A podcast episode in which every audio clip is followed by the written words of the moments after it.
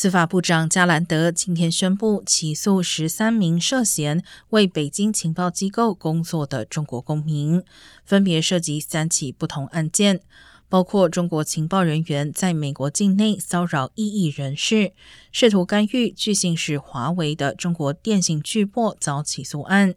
以及施压美国学者为他们工作。加兰德称，这些案件显示中国试图干涉美国个人的权利和自由，并破坏保护这些权利的司法体系。他称，司法部不会容忍任何外国势力企图破坏作为民主基础的法治。